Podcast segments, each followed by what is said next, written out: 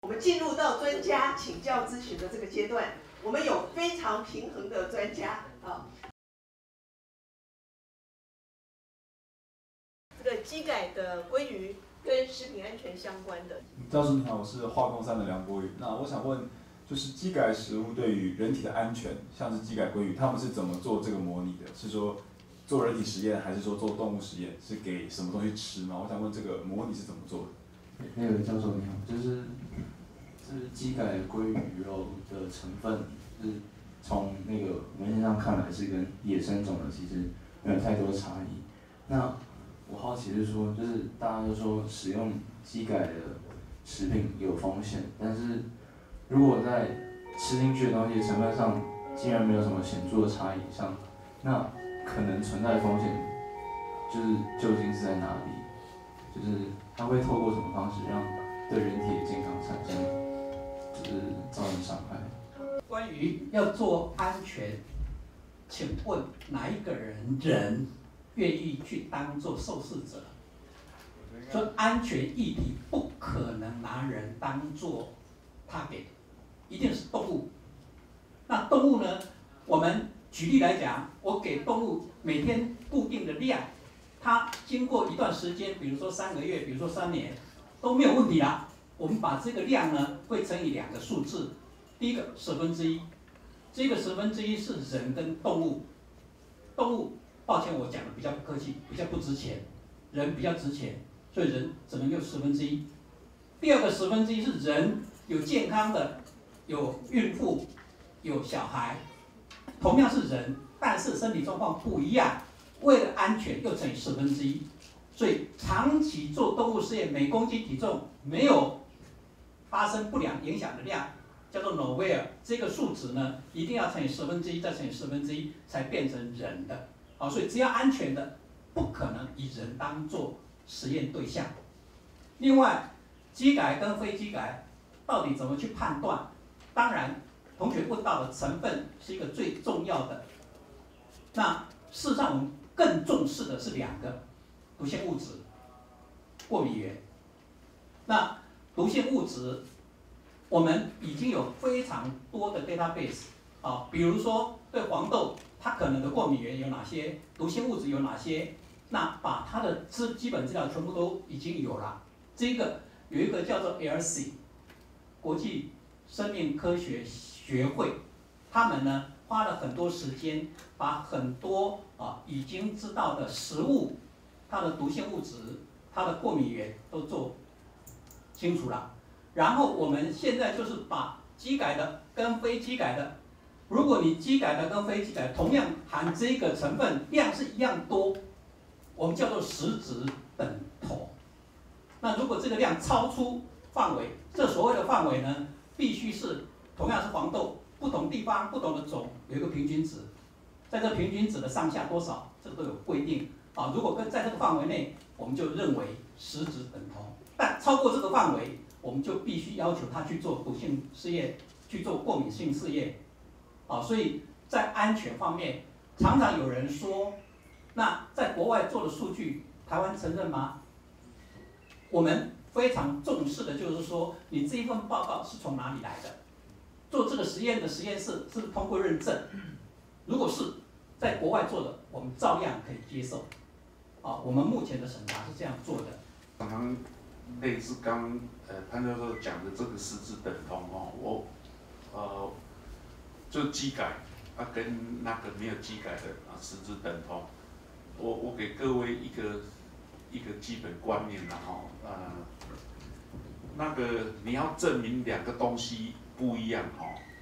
你只要找个，只要找到找到一个不一样，就可以说它不一样，对不对？这个我们学统计都这样。我们统计不是有一个海帕齐斯吗？可是你要证明两个两个东西一样哦，请问要怎么证明？应该没有办法证明嘛。我们用点列的方式，一二三四就表示你们小组共识最高的，它的顺序还是有一些代表性的，所以这些都要放在你的就是最后的表达呃这个思考之内。今天海报上面出来的是要每一组自己共识，是代表自己的话，不要忘记我们是公民会议，所以各位是要作为公民的一份子，提出你的见解，然后我们。共同来凝聚说，那台湾社会也许在现在这个时段对机改归于是可以采取什么样子的措施，所以不是在辩论，也不是在咨询，而是各位意见作为公民的时候凝聚出来的。请同学注意一下，等下发问的时候。请你的问题要精简，哦，不要从古时候讲起，这背景讲太多。我们假设各位都了解背景，直接切入报告同学他们提出来的呃见解，然后你的进一步的询问或请教。好，各位同学大家好，我们是第一组哦。那我们其实我们因为时间关系，我们把我们点数没有讲很多，那我们先把我们的相同意见讲出来。那第一个就是到底机改贵应不应该标示？我们觉得统一一致认为都应该要标示，因为消费者有知道的权利，这样我们才可以更好、更负责任的去做我们要的选择。那在第二点，修法接续执行，延续热度，这个意思说，我们当时的讨论是说，到底台湾要先有法规再开始进入，再有机改规开放式，还是我们可以先有一个没有那么严严谨的法，然后我们再，然后直接开放机改规进然后慢慢修。那我们的。我们觉得比较更重要的一点是说，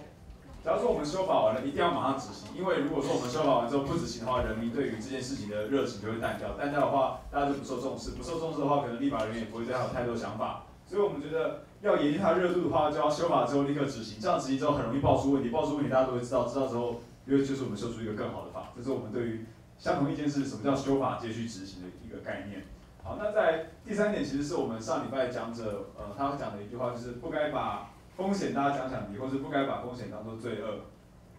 意思就是说，机改食物一定会有风险，因为我们的科技不是完美的，我们的人也不是全知的，所以我们很多事情我们不会知道。可是我们，我们不知道这件事情，我们觉得它风险我们不能承受，我们可以拒绝它。可是不应该因为它是个可能潜在的风险而一直抨击这样子的一个食品。举个例，可能我们不知道到底吃完之后我们会不会自己发生基因突变，可能会，可能不会。如果你觉得可能会，你不能接受这个风险，你可以拒绝它。可是我们不应该把这个风险当做机改罪的机改贵的罪恶，意思说，哦，你吃这个你很有很有可能会什么基因突变啊，你不知道你会不会基因突变，所以我们觉得这是呃，我们大家都同意是，我们不应该把风险当成假想敌。好，那再来就是我们意见有一些争执的地方，第一个就是到底机改跟无机改到底是不是实质等同？那有些人觉得说，既然它提供了足够的营养，相同的营养，相同的肉，相同的蛋白质，那就应该是等同。那也有人认为是说，觉得既然它制造的方式不一样，那它就不应该算是等同。那同时还有第一个想，另外想法是说，因为我们在提到底等不等的时候，会说到底物质等同会不会跟实质等同是相同的？那我们也有一个想法是说，机改对于这么一个复杂的东西，你要如何去界定它的物质等同？既然如果说你没有办法很肯定的去界定它的物质等同，那你要怎么样去说明它是实质等同？所以这是我们为什么有一部分人会觉得。机改等于非机改，可是也有另外一部分人认为说他们两个不能够相等。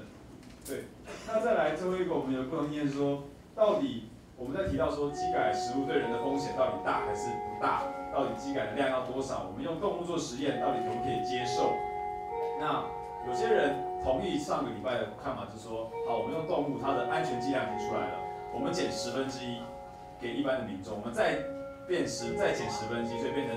动物会安全的剂量之后再少一百分之一，对于人体来讲已经够安全了。有些人认同这个观点，但也有人持相反意见，觉得说动物跟人到底是有差别的，而且在做实验的时候，它是在很多控制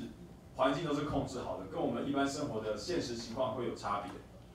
所以他们觉得说，在这个情况之下，你光是实验的环境跟人的生现实生活就不同了，再加上我们人跟本身跟动物又有差异，这样子的话，可能在当中整个过程会导致一些灰色的地带，或是模糊的地方，所以我们觉得，好，所以我们觉得大家会对这个到底是动物实验到底够不够安全有一些分歧。那关于大家同意就是认同或不认同的话，如果你认同机改等于非机改的话，就就勾圈；如果你觉得动物实验模糊不能够接受的话，就勾圈。如果大家要选的话，好，那我们最后一个延伸问题说，到底台湾人民能不能够理性的面对这个机改归的食品上市？当然我知道理性的人一定有，当然不理性的人一定会有。可是我们很好奇，到底大家觉得这个比例会不会存在？对，那这就是我们以上关于机改归在台湾上市的一个大我们的分享内容，谢谢大家。我想问一下，是那个机改的人无机改，因为我其实因为刚刚五分钟可能很短，所以没有讲很清楚。就是我想再问一下，是有点像是说天择跟人择都是一种选择，那最后都会改变的话，其实机改也没有必要把它看得很 special 那种感觉嘛，就是我有点不太，所以是这个意思。对，就是到时候你在面对机改规的时候，到底你要把它当做跟鲑鱼一样是单纯的天然食品，还是你要把它当想象成它是一种另外的食品，跟鲑鱼分类？就像你去市场的话，你看到那个生鲜食品，到底该不该出现机改鲑鱼？这种感觉。说台湾人民能理性是一个问号，那我想问你的意见，你觉得台湾现在人民大部分是理性的，还是只是我们同温层内大家都比较理性？这理性的人还是有个问题，我觉得问题是说不理性的人他们的行动很大。就是说，可能我可以认同真心，可是我不会因为我认同他而去摇旗呐。可是不理性的人，他们就会摇旗呐喊。大家好，我们是二二二欢迎到 A 组的同学。那我们先讲一下我们共事的地方。那我们基本上因为可以在台湾上市的话，我们基本上定义在台湾的地方。那我们第一点就是基本来可以上市，但是呢，我们会有弹出说，哎，但是它就算可以上市，我们还是要有产品包装。那产品包装不是说它卖成罐头或是卖成包，就是用塑料膜包起来就这样。标示而已，而是说，无论是餐厅，就是一旦有餐厅或是业者使用的话，都要在外面告示说，消费者就是说，哎，因为消费者有知的权利说，哎，原来这个餐厅是用那个机改可以了，那我要点有要不要点呢？或者是我要选择这家店还是不要买这样子。那第三点就是说，那针对机改规矩的部分，我们就是需要一个专家的评估，就是需要一段时间的实验或者是呃一些数据之后，然后再就法规的制定。去制定关于机改鲑鱼的部分，例如说我们禁止禁止活体，就是说我们只能进口死呃有死掉就在这里死掉的死掉的鲑鱼，就是不可以让它活，因为它活万一很有可能跑出去，跑出去就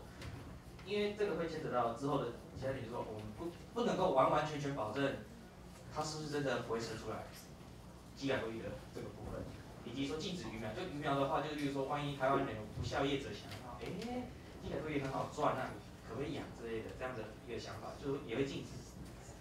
那第四个就是会影响到市场上鲑鱼的快，就是因为鲑鱼寄来鲑鱼的目标可能就是想要让它降低价格，那只是说它一旦上去上市的话，一定就是会影响到说原本的鲑鱼或者其他鱼，可能说你先去市场发现其他鱼哇一两百块，哎，寄来鲑鱼五十块，五五十元好便宜哦，就这样就想买之类的感觉。那第五个可减少野外鲑鱼的乱捕，因为发现到哎寄来鲑鱼这么便宜五十元，我干嘛要买一百元的？哦，不想买的话，那渔民就觉得啊，我干嘛捕这么贵的鱼？那我干脆不要捕了，那就可以降低野生鱼类的一些滥捕的情况。那第六点的话就是，我们也但是就是我们也会认为说，基改鲑鱼本身也有一些潜在的一些风险在，就是说我们虽然有很多的实验数据，但很难保证说十年、二十年、三十年这样时间长久下来的累积，会不会对人体有一定的影响？这我们无法，这是它有一定的风险在。那七个就第七个就是说。政府这边也要建立一个宣导的一个大平台，就是说，就是说，因为今天针对机改会可能很多民众不知道“机改”这两个字本身代表什么意思，以及它是好还是坏，可能会说啊，机改一定不好，或机改一定好之类的。但是就是，政府这边要宣导，例如说像老师开这堂课，给给我们学生知道这样子。第八个，建立持续的研研究追踪制度，就是说，假如今天鲑鱼上市了，或者是说这些鲑鱼是不是真的在市市场里面卖出，呃，在超级市场或是一些合法地方卖出来，而不是说另外拿去做一些更奇怪的事情，对。然后不同意见的部分的话，第一个就是我们对环境的影响的话，就是有人认为说，我们组员会有认为说，哎，可能对环境没有什么影响，因为之前就是文章有说什么，例如说让它不能生出来，或者说就算跑出来了，也没有那个生那个活下去的能力。那第二点就是说。因为我们就是说，针对机改鲑鱼，假如说我们今天不是不是什么学者，而是只是说，哎，消费者，今天我们去机改鲑鱼，哎，看到机改鲑鱼在卖的话，我们会不会想买？但我们有同学可能说，嗯，鸡改鲑鱼这那个就还是不会买。那我们有人会说哦便宜啊，当然买啊，就是有这样不同意见。以上是我的想法。有两个部分想问，第一个是呃，就是你提到第二点，你们有共识的第二点，产品包装、餐具去标示。我想问一下，你们对于餐具的标示的定义是什么？是说，假如说我有用机改鲑鱼，我直接在我的店门口放一个我们有使用机改鲑鱼吗？那如果说同时它有使用机改鲑鱼跟非机改鲑鱼，一个是做汤，一个是做鱼的料理，就是这个细节你们会觉得需要很明确去标示吗？那第二个问题是说，关于建立那个宣导大平台，我想这个什么叫平台？对，是真的像是现在那个什么那个呃公民，就是公民投票这种平台吗？还是说，是还是说你指的平台是指说就是要有强力的宣导，一直持续的去介绍在新闻方面或其他层面？对，我想问这两个问题，那我先回答第一个问题，就是你说那个餐厅区标示，其实我我们我们会有这样的一个想法，是我们就是之前像美牛。就是我们我们可以看到像牛排馆外面都会标示说，就是本店使用美国牛肉，或本店使用就是纽澳牛肉，就是它的就是我们认为的标示方法和现在就是现行就是餐厅标识一样。那至于你讲到什么汤里面用鲑鱼或者是什么，就是可能鱼排里面用的是就是它两种鲑鱼是不一样，我觉得就是这种东西就当然也是要标示啊，而且其实就是一个商家他以就是做成本考量来看的话。就是这样的情形是不太可能发生的，因为这毕竟两种鲑鱼价格不一样。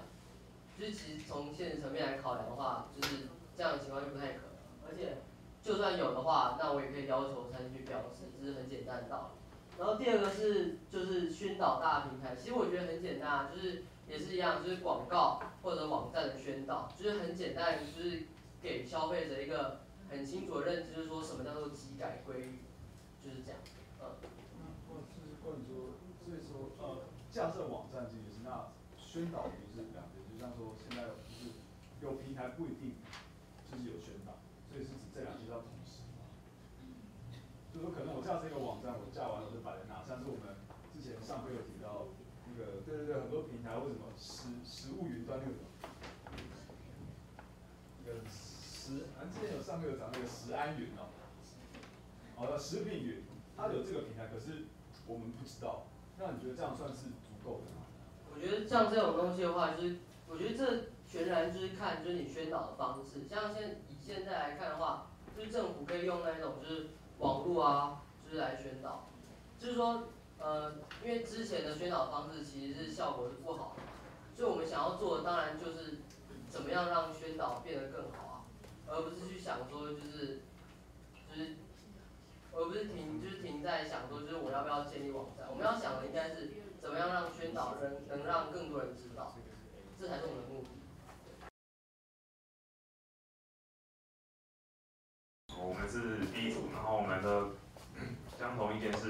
是，机改鲑鱼可以在台湾上市，因为其实我们认为是给消费者一个选择，他可以选择说他要不要吃这个机改食品，或是他不想要吃这个机改鲑鱼，就像说。农药就是一般在农药就是有使用农药生产下的东西和有机食品都是给消费者一个选择。就算我们现在强硬的去挡它的话，它还是总有一天会开放，因为这毕竟是一个市场的机制。然后，但是我们如果要给消费者选择的话，就是跟我们第二点就是，我们必须强制的标示它，就是让消费者知道说这个东西是机改鲑鱼，或是这个东西不是，这样消费者在完全了解这个。资讯之下，他才可以去做他的选择。然后我们不开放活体进口，就是我们进口只能是肉类，不能进口活的鲑鱼进来。因为如果进口活的鲑鱼的话，我们不知道它，纵使理论上它不适合在台湾的环境下生长，但是有它还是有生长的那个可能性。所以说我们只进口肉类，就是可以去不不要让这种可能性发生。然后不同的意见就是我们对于。呃，第一点就是对于这个机改鲑鱼是否会对人的健康有所影响。如果在科学上来讲的话，我们可能认为，就是认为说它，如果我们用就是认为说它的成分完全一样，那些含量都一样的话，和野生的鲑鱼一模一样的话，怎么会对人体造成影响呢？但是我们也有另外一派的人认为说，这个东西既然不是天然的话，那它就是不好嘛，它可能会造成你的。人就是他觉得说这不天然啊，那也许是科学上没有发现的，它还是会对人的身体造成影响。然后第二点就是是否要限制进口数量，因为假如说，也许它一开始在这个技术不成熟的话，它的价格会比较高，但是像在技术成熟之后，它一定会价格下降。那我们是否如果进口数量不限制的话，会造成会不会冲击本国的渔获市场或是养殖类？然后，但是又有人认为说，嗯，我们政府不应该用看不见的手去限制这个市场，影响这个市场的运作。然后第三点就是不同意见，就是我们认为，如果你食用基改食品的话，产生说，哎，之后真的基因突变了，你生病了，或是你得癌症的话，到底是要谁去负责任？有人认为说，呃，就是消费者要认衰啊，因为就是他既然你选择这个东西嘛，那你去吃它，如果生病的话，你也是自己要负责任。然后，但是我们有另外派的人认为说，既然政府是要有规定这个东西的话，那政府是否是否要成立一个什么？就是基金会啊，就是病，就比如说你正常用药的状况下，可能会受到药的受伤，会会有基金会可以申请急难救助。是否如果那是否使用机改食品的话，也要比照这样。然后我们的就是相同一件和不同一件大概是这样。好，我们报告完了啊。还有就是呃，补充延伸问题的话，就是像上礼拜的话，就是我们有听到老师说没办法在台湾做活体的机改的那个事。事件你要去做的话，必须到国外去做。那我们是想问说，我们可不可以在台湾做活体的机盖？那，呃，然后让它上市。然后如果可以的话，那我们要如何去规范这一方面？嗯，谢谢大家。对于不同意见第三点就是，呃，因为刚刚你提的时候，我想我好像都没有听到你们对于就是进口商。对，就是没有讲到说，其实就是政府和进口商要不要去负责，而不是这两个人要负责，没有没有讲清楚。因为我刚刚说，哇，民众跟政府，进口商没事，啊，就进口商当然也要负责任，就是看进口商是不是要去，呃，赔偿，或是进口商这个假如发生问题的时候，是是不是他这个东西要下架，或是要再先保留，就是完全健康之后再才能再上市。我要怎么去证明他的权益受损是因为机改，就是他们之间的因果性，就是就是它一直都是一个很难证明的东西。那请问在这一这一点上面，你们有什么见解，或是？嗯，可能吃这个东西的人，他会认为说他是吃这个，因为这个机改食品而受害，但是厂商的话，他一定会想办法去证明说你不是因为吃这个东西而受害，所以这个我认为这个是比较困难的地方啊，就是要实践它的话，就像像前面有一组。的同学说，就是不要认把风险认为说这个是假想敌。其实我们认为也是跟他们有一样的想法，就是说，其实你做什么事都是有风险的话，你今天出门的话也有可能被车撞。但是，所以说这个东西它是属于新的东西，所以它我们对于它未知，所以认为它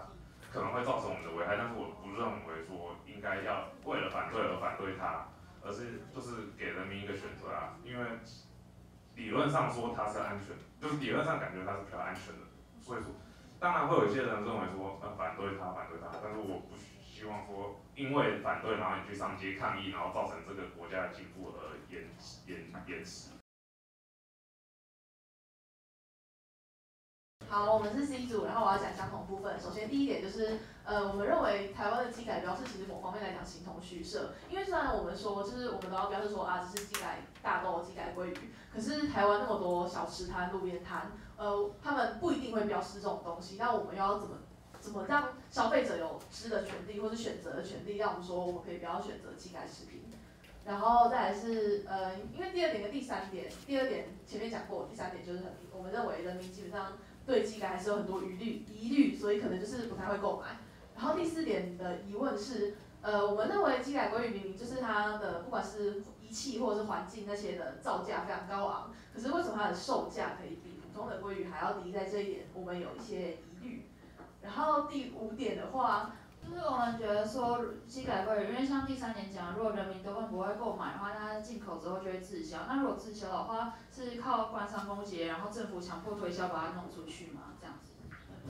好，好。然后我讲不同部分，就是第一个，就是我们组内有人觉得说，就是好像什么事情都可以推到政府身上，可是。可是我们也有一些人觉得说，这样子政府其实也很可怜，所以这是第一点的话，就是政府是否就是宣导责任要全部归咎在他身上。然后再来第三点就是，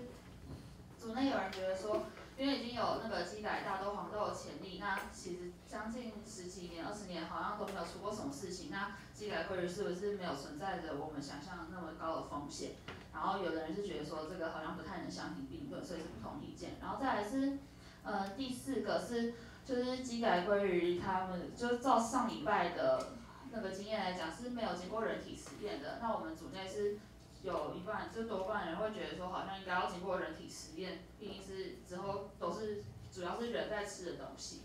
对，然后延伸问题的话，呃，第一点是你要什么？哦，第一点就是为什么咨议会那个就是上礼拜我们问过教授问题，就是他他们就说，呃，如果民众有想法，但是没有专业知识，那专专家会接受吗？老师的回答是他们有咨议会，然后民众可以去旁听，但是没有发言权。然后这一点我想问的是，那这样有屁用？就是啊，不要讲那粗俗，那这样有什么用？就是因为民众就是想要发，他们虽然没有专业知识，但他们有他们自己的想法。那如果你只是去听，然后你根本听不懂那些专业知识，然后你又不能发言，那这样这个字议会到底是办来做什么的？然后还有第三点，公民会议会使参加者更加迷惘。那其实跟第一点有一点类似，就是说公民会议应该是大家一起讨论一个殿堂，可是如果是你一言我一语的话，那这样子是不是带着自己原本的问题去，可是疑虑没有得到解答的话，又听到其他人提出的意见或是问题，那这样是形成了更多的疑虑，那是不是公民会议只会让参与者更加迷惘，然后问题不一定会得到解决？然后第四个是使用积累大豆的人，他们到底在哪里？因为其实基改大豆进口到台湾已经还蛮久了，可是好像市面上都是一堆豆浆上面标说我们使用非基因改造的黄豆，然后可是根本就没有看到有人说哦我们用的是基改的黄豆。那其实那这样子进口之后到底是跑去了哪里呢？就是这个是我们延伸的问题。那还有时间吗？有，那那再多可以再讲一下，就是。呃，我们之前有看到一篇新闻，就是老师提供资料里面就说，其实机改食品里面有很多科学依据，和科学机构都在帮他背书，可是人民还是不愿意全然的相信机改食品。那其实还蛮神奇的，就是呃，人民好像会比较相信一些什么神奇的民间偏方，可是对于机改食品那种比较有科学依据的东西却比较不信任。对，差不多是这样。我想要请问第一，像你们相同意见的第一点，就是你们刚刚讲到说，你们觉得基改标是形同虚设。那刚刚听我其实听不太清楚，你们指的是说现在呃他们有基改，但是却不标示，还是说是人民不去相信他们所标示的东西？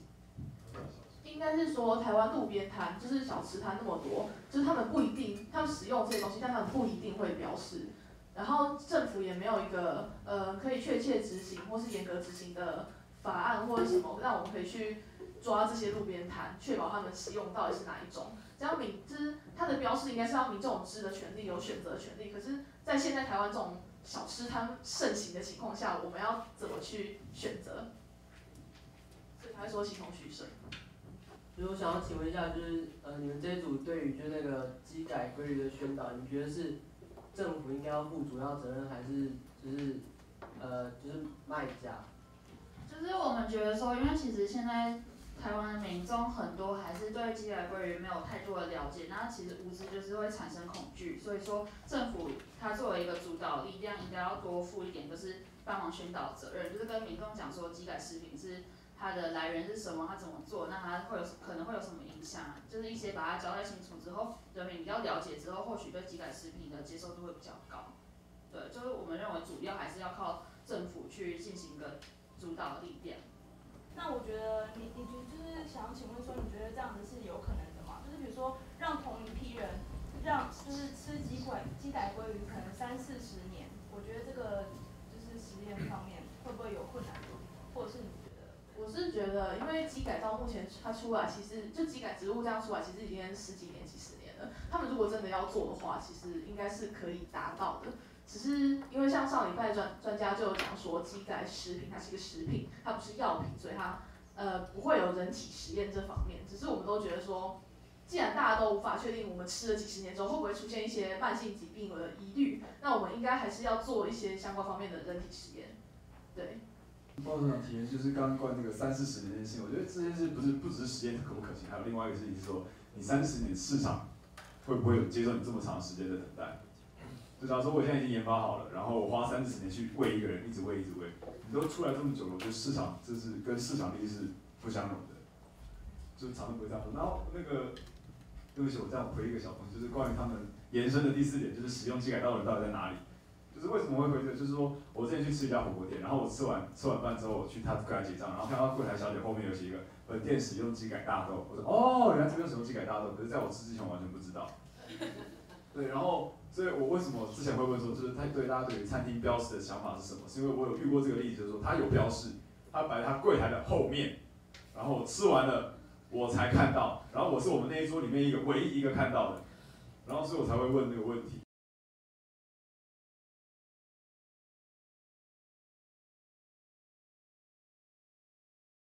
那看了同学报告，其实呃，刚刚其实有跟谢老师讨论说，我们学法律的反而没有太多机会给同学有这样的一个呃讨论的一个机会，所谓的公民会议的一这样的一个形式来呈现。那我觉得确实从过程当中，大家可能更能够知道相关的问题啊，那也可以理解，就是说呃，也更能够体会说，在不管是政府的决策，或者说业者要怎么去做，究竟我们可以扮演什么样的角色？那整体来讲，其实是很精彩的，尤其是同学是当下去做讨论，然后又制作这些东西。那我觉得，呃，可能你们这个标，你们的这样的做法，可以把我把这应该对你们对应该说这边的标准拿回去，去要求我的学生啊。那我觉得这个是很好的一个参考。那我会提出一些可能让同学可以回去再思考一些具体建议，就是可能包括了今天我们对议题的讨论啊，就是你大家也可以讲像比如说环保啦、环保的问题，或者说食品安全问题。那我们公民团体如果要在这个过程当中扮演一定的角色，公民审议很重要。那呃，我觉得可以建议同学，就是说你们可能有相同意见跟不同意见，但可能也许在这个所谓的正反意见上面，尝试可能去做一个对照了。因为有时候不同意见跟相同意见不见得是刚好去对比的。也就是说，今天呃，当然也许你们可能对于就是对于一个争点，可能大家都持同样的看法，但或许可以思考一下。这样的一个看法会不会有一些反对论述？法律人习惯做这样的一个正反的 argue，那这样的话可能会对于问题更能够掌握。那还有就是可能回到我可能过之前上课有提到的，同学当然很多都还是去理解对于风险，对于风险的一个认识，呃，这个基本认识其实没有太多的，没有太大的一个错误。但可能怎么去连接到法律？因为我看到今天好像似乎三组都去强调了可以上市，那我们只要一个强制标识就好。我不知道我理解有没有错误。那呃，问题是说，呃，可以上市，然后后面才像局有一些组别可能是先提到可以上市，后面才提到所谓专家评估，然后透过法律规范的一个制定，那后面又提到说，哎，那看看后续有没有什么 potential 的一个危害出来。那我不晓得这个在过程当中你们有没有去稍微爬书整理一下，因为那个顺序感觉好像有点不是这么样的一个规范理性。比如说，我们可能要先，反而是应该先强调那个评估的一个部分，然后再去处理这个法律应该怎么去定。那当然，这个可能是一个比较小的问题啊，不过对于法律来讲，可能反而是一个比较关键性的问题。那同一同样的话，其实呃，因为你们是讨论机改，可能跟我们在跟我先前上课比并比较没有去聚聚焦在机改食品的一个讨论。举例来讲，我不知道你们在上，比如说上一个礼拜的上课，老师有没有提供你们这样的一个例子？像强强调可以上市，强调所谓的强制标示，那个比较是美国法的规范方式。美国法在这个机改食品放的比较宽，可是如果大家知道的话，欧盟其实管的比较严，所以我才说那个所谓正反意见的东西，可能必须要能够有所掌握。因为举例来讲，为什么美国管的比较宽、比较松，欧盟却在这个部分可能采取比较严格的一个标准？那我会觉得，呃，这样的一个正反的一个论述，可以帮我们理解。那也带到就是，呃，以前的公民团体和环保团体，当然他可能就是为了批判而批判，那他其实也是可以监督政府，但是可能现在你可以去看，现在环保团体、公民团体其实慢慢的成熟，他甚至可以提出具体的建议了。那我觉得在同学报告里面这个部分，有些同学可能有一些建议，但可能还不够确体具体，就包括同学可能提到，你怎么去建构平台，到底应该怎么做，乃至于今天。呃，包括了这个持续的追踪跟监督，其实既有的规范肯定也都有，但问题又出在哪里？如果真的现行有的话，那为什么实案问题还一再会触发，会会 会发生？所以可能更具体的去了解实际的问题，那当然可能也包括了呃，对于法律啊，就是说实案面跟阴暗面，法律到底有哪一些规定可以作为我们一个工具哦？举例来讲，今天基改食品在食安法其实有规范，那透过食安法也有一些呃像是这个法规命令的一个制定，那这些东西可不可以提供我们在，尤其是因为现在公民团体确实是比较成熟，比较能够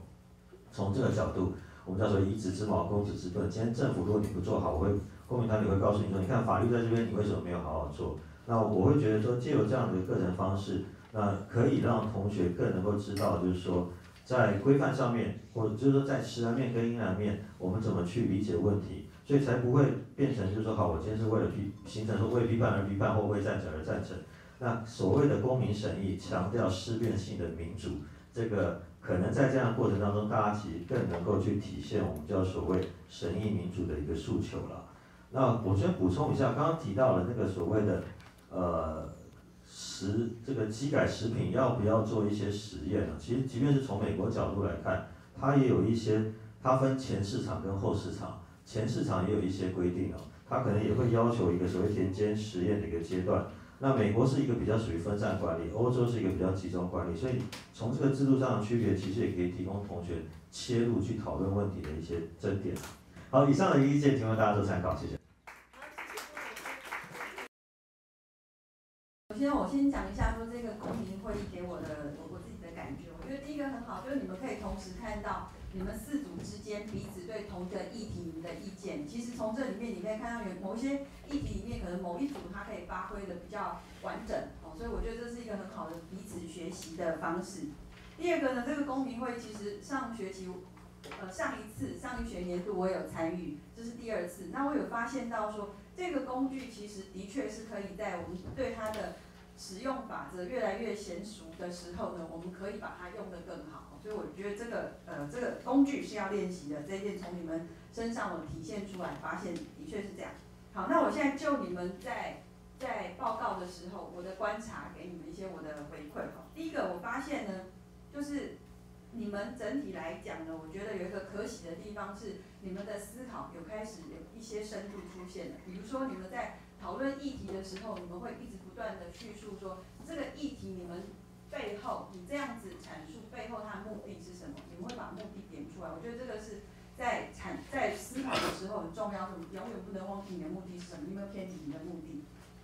第二个呢，我发现你们也可以从比较宽广的角度去看待一个议题。比如说你们在讲机改这个食品的时候，你不是单纯单纯的从食物的角度，你们还可以从生态等等哈，就是。对整体人类都有影响的层面去考量，我觉得这个也是，呃，我们未来要面对很复杂的问题的时候，你如何会成为一个不是头痛医头、脚痛医脚的这种形式思考的人？哦，这种宽广层面的思考，我觉得是很好的。再来呢，还有就是，呃，你们彼此的讨论之中，我发现有一个有意思的地方，你们会问对方定义，就是你写出来的东西，我想要知道你的定义是什么。那我觉得这是在沟通。很好，很重要的东西，我们要清楚彼此之间的命题是否在讨论同一个事情。好，那还有呢，就是绝大部分同学你们在探讨的时候，我觉得你们的逻辑陈述都还蛮不错，在绝大部分的时候。好，那再来呢，我发现你们的宣传策略也很有意思哈，就是你们知道时间要把握，然后所以你们就会推一个人，或者是即使推两个人。我那彼此的衔接如同一人，啊，这是你们的的策略，这也很厉害，而且同时会利用这个你们的这个海报上面会画一些东西吸引我们的注意，我觉得这个都是很好的事情。好，再来，我要回馈一下呃人体试验的部，就是在实验在食物的部分，我们的确是没有办法从人体试验这种设计去看它的危害，因为一般我们人体。去吃东西的时候，它的剂量是是低的，所以你要看危害，以人体试验来讲是不不是很可能的事情。所以这是为什么我们要用动物，因为我们才有可能把动物聚集起来之后，给它极高的剂量，强迫它在很短的时间看出来有没有可能有一些祸害。那那怎么办呢？我们还是得从人体里面知道到底答案是有没有有没有什么危害。那这个只好经过很长的时间之后。利用流行病学统计的调查的方式，去把因跟果把它串联起来。就是我吃这些食物，利用统计调查，对很大的族群的人，在很长的时间的 follow 的情形之下，追踪去看他吃这个食物跟他某个疾病之间或者某个危害之间是否有关系。哦，所以这个是充一下在人体实验的部分。非常谢谢两位老师能够来参与哈，就是说给同学做讲评，嗯，免得你们都听到我的想法而已，这就就就违背了我这个课程的这个精神跟理念。那我非常感谢，所以我要说，今天我们的公民会议真的是呃这个模拟这个实践，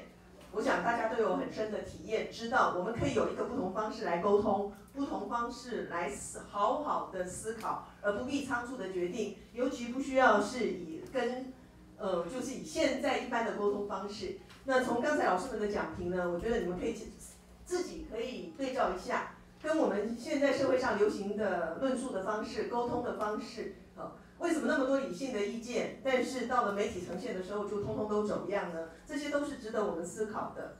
那因为我们定位在公民会议，他们呃就是我们同学就是公民的一份子，每个人的专业不同，那有一些比方说法法规的问题啦，呃监测啦等等更专业的问题，基本上我会觉得说，如果公民的意见是如此。它怎么样子的完整的周全的实现，那就就就是回归到政府的责任了。他们要去找法律专家，把这些起码有一些可行的事情该怎么执合理的去执行，这个真的是要专业。我们的同学呢，要把这个专业当做你的发展的参考。